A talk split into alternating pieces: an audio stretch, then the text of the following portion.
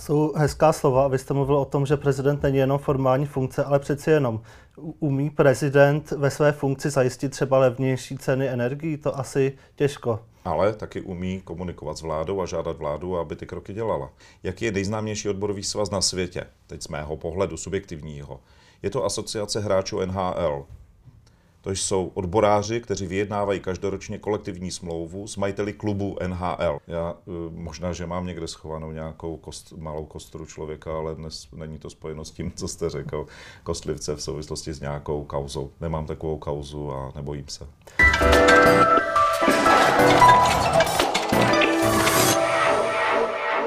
Dobrý den, já jsem Ondřej Hudec a dnes tu mám vedle sebe dalšího extra hosta. Tím je kandidát na prezidenta a šéf Českomoravské od, eh, konfederace odborových svazů Josef Tředula. Dobrý den. Dobrý den, děkuji za pozvání. Eh, velkým tématem v současnosti je ekonomická situace země. Eh, zdražují energie i další komodity, lidé nemají na základní potřeby. Jak podle vás současná vláda řeší tu situaci? Dělá to dobře a případně pokud ne, tak v čem? Já myslím, že vláda se uložila k zimnímu spánku. Eh, začal v době, kdy ji zvolili a stále pokračuje. Protože pokud by to bylo jinak, tak v tom případě musí konat. Musí konat například podobně jako země kolem nás, které chrání lidi, které chrání firmy, eh, které se snaží zredukovat inflaci, ale u nás je pádivá inflace Eh, hrozí, že překročí hranici dokonce 20% a vedle nás jsou země, které mají inflaci o 10% bodů nižší a my se tváříme, jako že je to vlastně přirozené. Ne, přirozené to není, vláda nekoná ve věcech, jak konat má a na lidi z mého pohledu eh, pravděpodobně vůbec nemyslí. Na co myslí? Nevím, samozřejmě kombinace všech krizí, které tady momentálně máme, je nevýdaná. Eh, od situace války mezi Ruskem a Ukrajinou přes doznívající covidovou a ještě k tomu energetickou krizi, ale to nic v této věci neznamená, není to odůvodnění pro to, že vláda v podstatě mlčí, eh, pokud něco dělá, tak to vypadá na docela slušný chaos. Jednou řekne, že ochrání lidi, potom, že ochrání podniky, potom zase lidi. V tom se opravdu nevyzná ani ten, který je eh, bezprostředně v obraze, eh, na to, jak se v tom má orientovat běžný člověk, který nesleduje každodenně zprávy, nečte vládní materiály a už vůbec neusnesení vlády. Eh, kdybychom to tady vzali konkrétně, eh, co byste viděl na místě premiéra Petra Fialy? My jsme panu premiérovi už v lednu letošního roku doporučili některé kroky, například redukovat eh, marže, které si někteří z titulu té mimořádné situace načítají a začít je regulovat. Je na to zákon, ten zákon se jmenuje zákon o cenách, je z roku 1990 a používá se stále od, od té doby. Dokonce více než 11% cen v České republice je regulováno pomocí tohoto zákona. No a to je nástroj, který Podobný nástroj použila Francie, eh, která se vytipovala 120 nejčastějších výrobků, které lidé kupují a ty přesně tímto způsobem zregulovala. Jejich inflace je kolem 7,5%, naše 17,5%. Ten rozdíl je tady naprosto evidentní.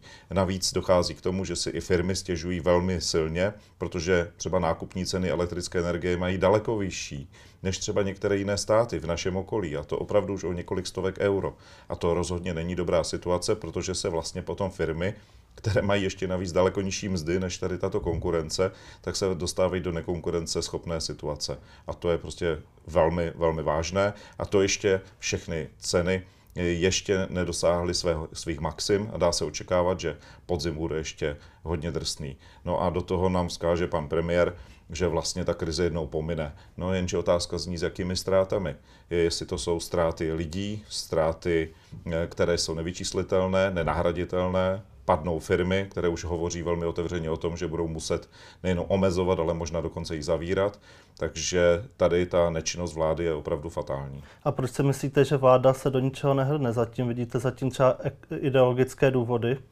Já se obávám, že to může být kombinace těch jevů, mohou to být tak stejně ideologické, jak stejně ty, které vypovídají možná o tom, že vláda nekoná tak, jak konat má, třeba proto, že není dostatečným způsobem koordinována. Těch otázek může být celá řada. To, e, neznám odpovědi na ně, co je tím hlavním motivem, ale kdyby se alespoň inspirovala v zahraničí nebo u našich sousedů, i to by pomohlo najít nějaký nový modus operandi pro Českou republiku a pro e, sanaci. V tomto případě, kdo rychle dává, dvakrát dává. Projevilo se to v covidu, pomohlo to, nemohu nespomenout na program Antivirus, který vlastně byl aktivován velmi rychle. Vláda ho má dispozici, dokonce máme už nástroj nový, Kurzarbeit, ale musí se učit, učinit ta finální notifikace toho konkrétního nařízení vlády Evropské komise. Jsme předsedající zemí, takže by to mohlo být i docela rychle a začít skutečně konkrétně pomáhat firmám. Protože co je eh, dražší? Rozhodně je dražší mít nezaměstnané, rozhodně je dražší nemít, nemít ekonomiku, rozhodně je dražší eh, padnout eh, i co se týká ekonomického výkonu na dno, než sanovat, pomoci a potom z těch budoucích výnosů si tento rozdíl, který teď by vznikl, tak si ho potom vrátit zpátky. Eh, analytik Michal Šnobr uvedl pro seznam zprávy, že řešení by mohlo být zestátnění firmy ČES, která má stále vysoké zisky. Bylo by to i podle vás možné řešení e, situace na, na trhu s energiemi? Ale nehovoříme jenom o ČESu, těch producentů je tady více, takže hovoříme o zestátnění celého energetického sektoru. To si myslím, že je fér diskuze. Já se tomu vůbec nebráním, naopak si myslím, že to je šance, protože to, co se v oblasti energetiky eh, nejenom děje, ale dít bude, tak eh, toto je jedno z mála rozumných a sice relativně eh, drahých, ale co se týká budoucnosti, daleko zodpovědnější, daleko zodpovědnější řešení. Takže co se mne týká, tak otázka ze státnění celého energetického sektoru je skutečně téma k vážné diskuzi a vláda už by se tím měla zabývat. Myslíte si, že tato témata se promítnou i do zářijových komunálních voleb, že voliči vystaví vládě účet? Já si myslím, že by měli a že by se i ti kandidáti měli jasně definovat, do jaké míry vnímají, speciálně v oblasti senátních voleb, by se měli jasně definovat, jak vidí vládní politiku. Protože oni přece jsou, jak se říká o Senátu, tou pojistkou eh, v České republice. Pokud se stane nějaká chyba v poslanecké sněmovně, tak to Senát má opravit. A jestli ten senátor či senátorka, kteří kandidují, chtějí být skutečně zodpovědnými senátory, tak se musí jasně vydefinovat v vládní politice. Tím neříkám, někdo bude souhlasit, někdo bude nesouhlasit, ale to jasně deklaruje. Ať si potom volič podle podle těchto názorů vybere, jestli jsou schopni myslet na lidi, anebo myslí jenom na nějaký jiný typ prospěchu.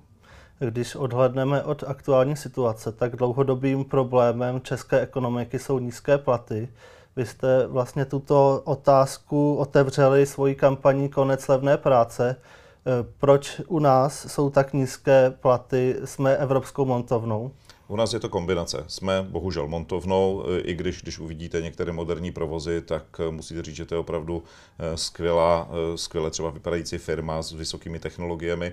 No ale máte třeba německou firmu, která tady operuje v České republice a ta německá firma platí svým zaměstnancům v České republice tolik, že to nezodpovídá ani německé minimální mzdě. Takže ten rozdíl mezi mzdou, kterou by platil v Německu a mzdou, kterou platí v Čechách, tak je 60% i více. A to je samozřejmě okamžitý čistý profit. Takže myslím si, že je to taky o tom, jak se i ty zahraniční společnosti u nás chovají. Druhá věc je, jak se vláda chová k minimálním mzdě. To je souboj opravdu eh, lítý, protože nás už, co se výše minimální mzdy, předběhli i naši sousedi, jako je Polsko, jako je Slovensko. O Rakousku a Německu ani mluvit nechci, protože to jsou ještě úplně jiná čísla, to jsou násobky toho, co máme my.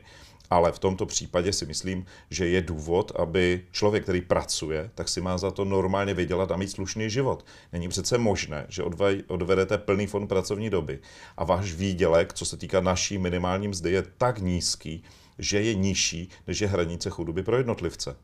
To přece není možné. 30 let po revoluci se takto chovat k vlastním lidem, to si myslím, že je nedůstojné. Povedlo se na tom něco změnit i formou vaší kampaně? Přece jenom je to už několik let, co jste ji spustili. Ano, začali jsme v roce 2015 a my jsme teď bilancovali, protože máme čtyřleté volební období, tak jsme si počítali, jak to vlastně je. A musím říct, že je velký rozdíl mezi firmami s odborovou organizací a výšší mzdy a s firmou bez odborové organizace. Ten výsledek je takový dokonce, že za čtyři roky když se podíváme na medián, nikoli na průměrnou mzdu, ale na medián, který je častější, tak je to tak, že tam, kde působí odborové organizace, tak za ty čtyři roky eh, lidé, kterým vyjednáváme minimální, pardon, vyjednáváme mzdy, tak mají o 330 tisíc korun více. To je obrovská, obrovská položka, to je obrovský balík peněz a myslím si, že to je také obrovský výsledek odboru v této věci. Taky se nám to projevuje v členské základně a podobně. Bylo by i do budoucna řešením, eh, jak zamezit levné práci, soustředit se na přilákání investorů z jiných sektorů ekonomiky s vyšší přidanou hodnotou? Toto by měl být cíl všech politiků, měl by to být cíl české ekonomické diplomacie, měl by to být cíl všeobecný. Eh, není to jednoduché, když tady nejdříve přilákáme nějakou firmu, která tady dělá pouze práci ve mzdě, nebo chcete-li montovnu, prosím, ono to není tak doslovně, ale možná pro tu představivost je to lepší. Eh, takže my potřebujeme, abychom tady přilákali i tu část vědy a výzkumu, která pracuje na tom budoucím výrobku. Eh, potřebujeme tady ty technologie typu například firma Avast je naprosto světová firma. A to je eh, nutno říct, že český eh, člověk je velice kreativní, je schopen opravdu vymyslet neuvěřitelně dobré věci, těch spoustu startupů, které máme. Jen je to potřeba promítnout do toho finálního produktu, abyste tu přidanou hodnotu k tomu dali. Co se mně nelíbí hodně je, že u nás se všechno udělá, smontuje, ten výrobek je finální, ale neprodává to ten subjekt, který je v České republice a ta přidaná hodnota se vyveze a prodá to nějaká zahraniční ceřiná společnost té stejné firmy a vlastně to vypadá, jako byste tady nic tomu nepřidali. To nepovažuji za správné. No a samozřejmě potom je ten ještě jeden díl, který z toho stejného příběhu a to je to finále, kdy se odvádí dividendy mimo Českou republiku. A to jsou obrovité částky. Neboli je, je velký prostor pro to, aby mzdy a platy rostly a je to taky něco, co musíme historicky dosáhnout, protože si jsme vstupovali do Evropské unie za nějaký podmínek, tak je neakceptovatelné, abychom byli ve stejném eh, rozdílech, jako, je to, jako to bylo před těmi 18 lety. To není v pořádku. Takže jestli chceme být součástí Evropské unie, měli bychom soutěžit také o to, abychom dosáhli podobných životní úrovně, jako je například u našich sousedů, ať už to na jihu, v Rakousku, nebo na západě eh, v Německu. Není problém i v českém školství, tedy že řada eh, šéfů velkých firm se ani netají tím, že chce z lidí, řekněme, vychovat eh, nějaké stroje do jejich eh, soukolí, když to tak nazvu velmi ostře. Já bych věřil, protože jsem taky rodič dětí a myslím si, že žádný rodič si nepřeje pro dítě něco špatného. Vždycky si přeje, aby to dítě bylo, mělo se líp než, než rodiče a proto děláme úplně všechno. Snažíme se o to, eh, diskutujeme s těmi dětmi, co by se jim líbilo a varujeme je před některými zkušenostmi, které máme, které jsou negativní. Takže já bych automaticky to tak nefunguje. Druhá věc je, jestli máme nastavené ten, ty, ty dovednosti a ty znalosti pro ty absolventy těch jednotlivých stupňů škol takové, aby obstáli v tom budoucím prostředí. Protože vezmeme, že když procházíte školou, tak vlastně jestli máte dobré nebo špatné e, nastavený systém, tak se vám projeví za přibližně za pět let. A to je jedna část. A druhá, v České republice neexistuje systém celoživotního vzdělávání. To, co je v severských zemích, že abyste byli připraveni na tu změnu. Eh, vy také, pane redaktore, nic s tím nepřivolávám, kdybyste taky třeba můžete změnit svou práci, jít někam jinam. Ale ten systém vám nenabízí možnost, kdy ještě teď tady třeba pracujete, tak vám nenabízí možnost, abyste mohl někde v rámci i své pracovní doby jít a tam se vzdělat. Pokud, protože ten severský Jsou systém... některé rekvalifikační kurzy třeba. Ale když to řeknete zaměstnavateli, tak je otázka, hmm. jestli bude ještě s váma počítat v budoucím týmu. Ale vy chcete nějakou svou dovednost rozvinout. Třeba ji použijete za 10 hmm. let, nebo za 5, nebo za 15.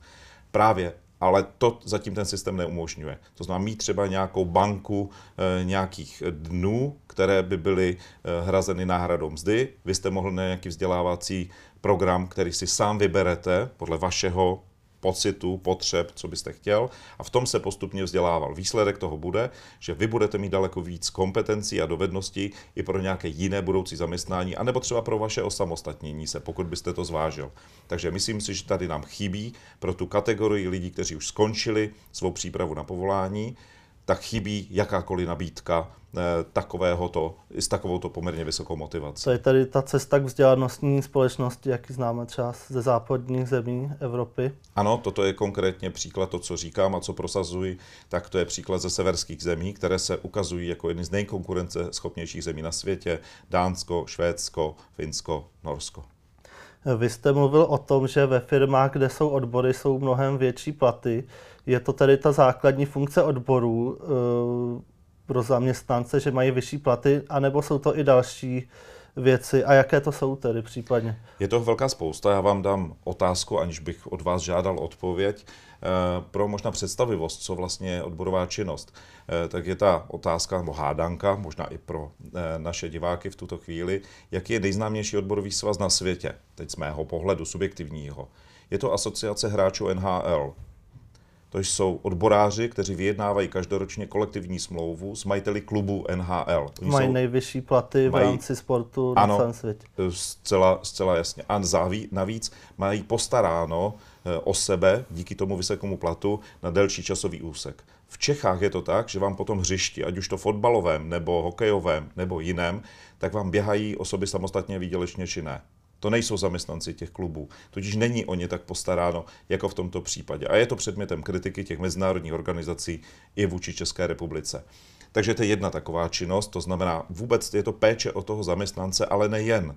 Eh, my se také zabýváme otázka budoucností, to znamená, kam se třeba to průmyslové odvětví posouvá, jaké jsou ty budoucí, vy jste hovořil o těch znalostech a dovednostech, ale ty znalosti a dovednosti musíte předvídat, jaké budou pro tu budoucnost. Takže třeba průmysl 4.0, zabýváme se artificial intelligence, zabýváme se i, eh, i problematikou cyber security, ale také se zabýváme tím, jak to bude s robotizací, automatizací, jakým způsobem můžeme ty dovednosti měnit. Bavili jsme se před malou chvíli o celoživotním vzdělávání a to jsou věci, které jsou perfektní. Ale když vláda na to nebude myslet, tak to máme obrovský problém. Jestli vláda si bude vážit vlastních lidí, tak není cesta, protože to bude potom vypadat, že my budeme mít přání, ale politik to nevyslyší. A to je jeden z nejhorších problémů, který nás může potkat. A mají dnes lidé zájem vstupovat do odboru nebo je zakládat ve svých firmách? Třeba pro mladé lidi je slovo odbory dostatečně sexy? Já si myslím, že je. Eh, nám za ty čtyři roky, jak jsem říkal, stoupilo eh, více než 50 tisíc nových členů, založilo se více než 230 nových odborových organizací. To je obrovský počet. Vemte, jenom ten počet nových členů je tak velký, že to je násobek počtu členů mnoha českých parlamentních eh, politických stran. Takže z mého pohledu eh, v České republice být členem odboru je skutečně více sexy, než být členem českých politických stran. Ale to je také problém, že lidé nevstupují do politických stran mimochodem. Já bych byl moc rád, kdyby lidé tu svou osobní angažovanost promítali i do té denní politiky, protože to je důležité. Eh, my jsme samozřejmě nastavení mnohdy kriticky k politikům, ale řešit otázky veřejné, eh, které se týkají všech, zdravotnictví, školství, infrastrukturu, to je nesmírně důležité. A já jsem měl teď možnost, potkal jsem jednoho mladého muže, který je v sedmé třídě základní školy s neuvěřitelnými znalostmi a, a zájmem o veřejné dění. Mě to tak překvapilo, že jsme s kolegy s ním potom diskutovali a on říkal, ano, mě by to bavilo, já bych chtěl být právník, mě to baví tady toto. Říkal, pokračujte v tom. Akorát si třeba nerozumí se svými stejně starými eh, kamarády, protože toto je nezajímá.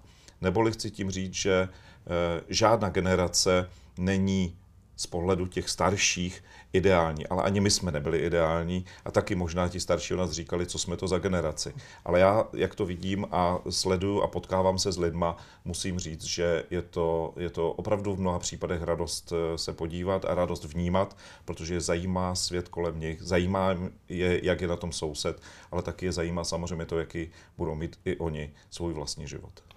Vy jste se v květnu rozhodl vstoupit do klání o prezidentskou funkci. Co vás k tomu motivovalo? Je to ten můj celoživotní příběh. Já se snažím chránit lidi, nechránit ty poctivé od těch nepoctivých, eh, ty, kteří pracují od těch, kteří to chtějí kazit. A to jak eh, toho poctivého zaměstnance před tím nepoctivým zaměstnavatelem, tak stejně toho poctivého zaměstnavatele před nepoctivým zaměstnancem. A vždycky jsem chtěl, aby eh, měli lidé zastání v České republice. A vždycky jsem čekal, jak to bude.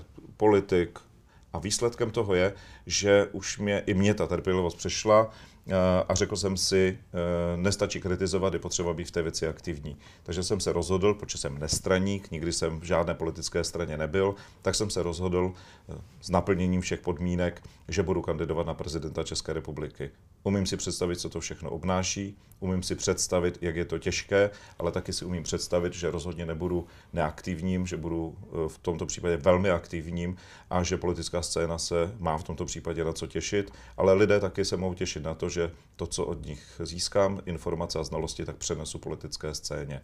Protože prezident České republiky není žádná formální postava, není to dokonce ani žádná neformální funkce. Ten tu, ta schopnost, kterou může projevit, záleží jen na něm. A co se netýká, já bych chtěl dát jasně najevo, že prezident republiky může být velmi silným, aktivním ale také spravedlivým hráčem.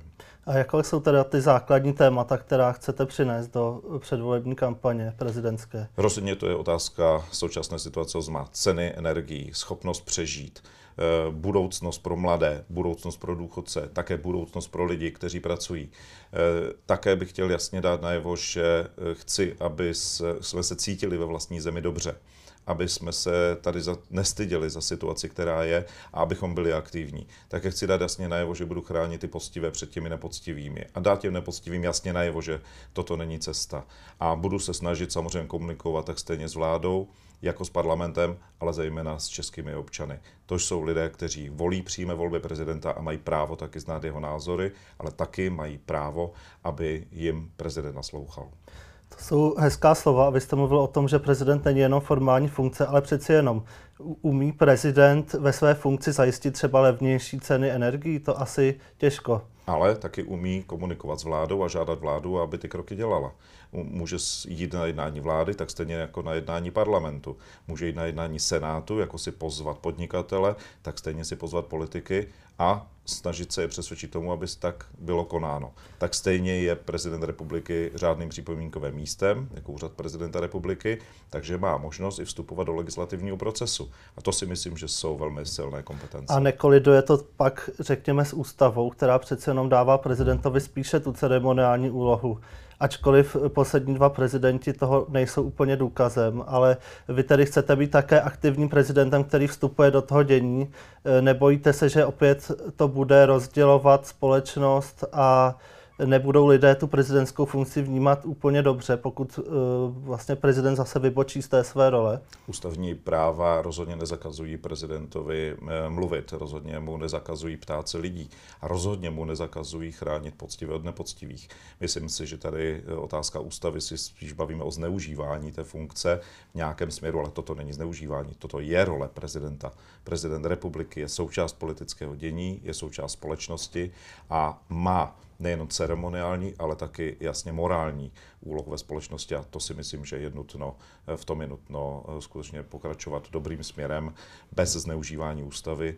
A proč to se bavíme většinou o tom, jak se sestavuje vláda a podobně, ale prezident taky nemá řečeno, že má mlčet, má právo se ptát, má právo eh, komunikovat s premiérem, s členy vlády a to si myslím, že je přesně ta role, eh, kterou umím, protože vyjednávám s partnery, kteří možná předtím netušili, že by chtěli se o těch věcech bavit a myslím si, že to bude České republice hodně slušet.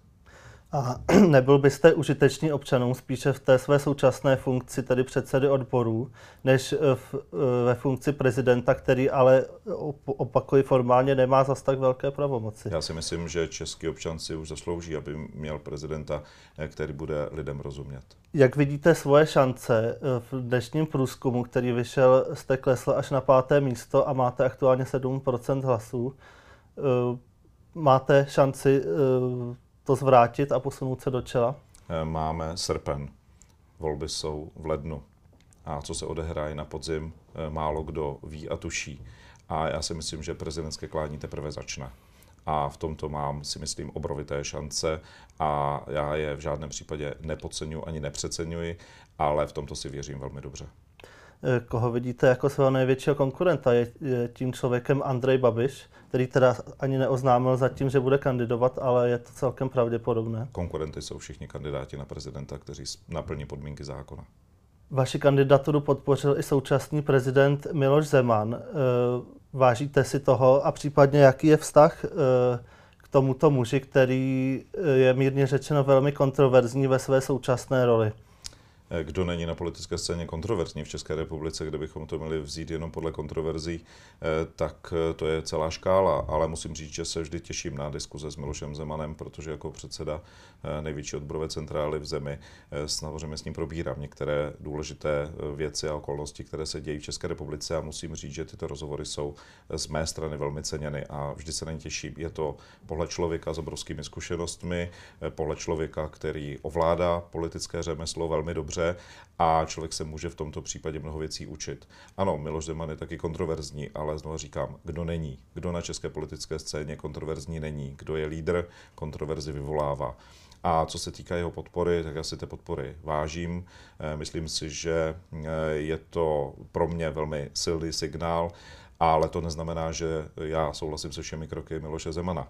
Ale to jsou věci, které já s ním probírám a nejs, není to tak, že by člověk se vším souhlasil, jsou věci, kde se taky přeme, ale to přece je správné. A které to jsou ty věci? My máme historicky několik témat, které jsme si museli nejednou vypovídat, kde jsme se utkali a velmi, velmi tvrdě. Ale Řekli jsme si o nich velmi, eh, velmi otevřeně, takže já to beru za uzavřený příběh. Když půjdu trochu do detailů, Miloš Zeman o sobě také rád prohlašuje, že zastupuje eh, ty, řekněme, běžné lidi, ale ve skutečnosti to tak často nevypadá.